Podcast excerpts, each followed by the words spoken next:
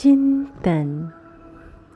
चिंतन कार्यक्रम के सभी श्रोताओं का मैं रचना मुकेश हार्दिक अभिनंदन करती हूँ।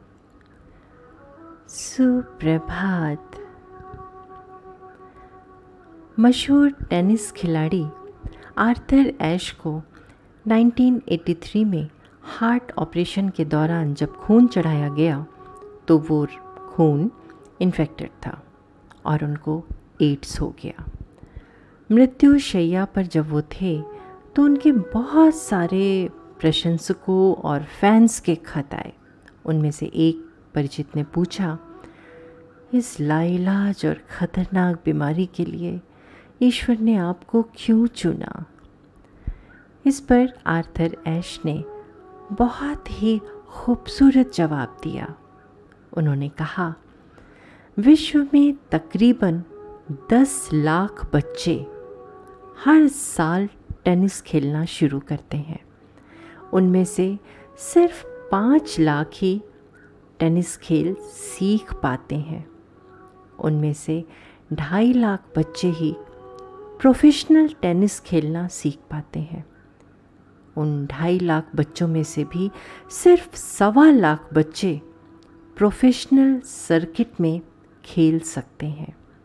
उन सवा लाख में से भी सिर्फ़ पाँच हज़ार बच्चे ग्रैंड स्लैम तक पहुँच पाते हैं। और उन पाँच हज़ार में से भी सिर्फ़ पचास बच्चे युवा विम्बल्डन तक पहुँचते हैं। और सेमीफाइनल की योग्यता रखने के लिए मात्र चार खिलाड़ी बचते हैं। और उन चार में से भी केवल दो फाइनल में पहुँचते हैं। जब विम्बल्डन कप मेरे हाथ में था, तब मैंने ईश्वर से सवाल नहीं किया कि कप के लिए मुझे क्यों चुना। तो आज जब मैं पीड़ा और तकलीफ़ में हूँ तो मैं ईश्वर से कैसे सवाल कर सकता हूँ कि इस लाइलाज रोग के लिए मुझे क्यों चुना? चिंतन ज़रूर करिएगा। हम सब भी तो यही करते हैं। ईश्वर से शिकायत करते हैं तकलीफ़ के लिए। पर जब ईश्वर हमें बहुत कुछ देते हैं, उसको हम भूल जाते हैं।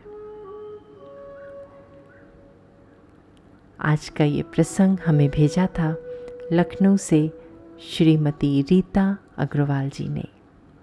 आप सबका दिन शुभ व मंगलमय हो।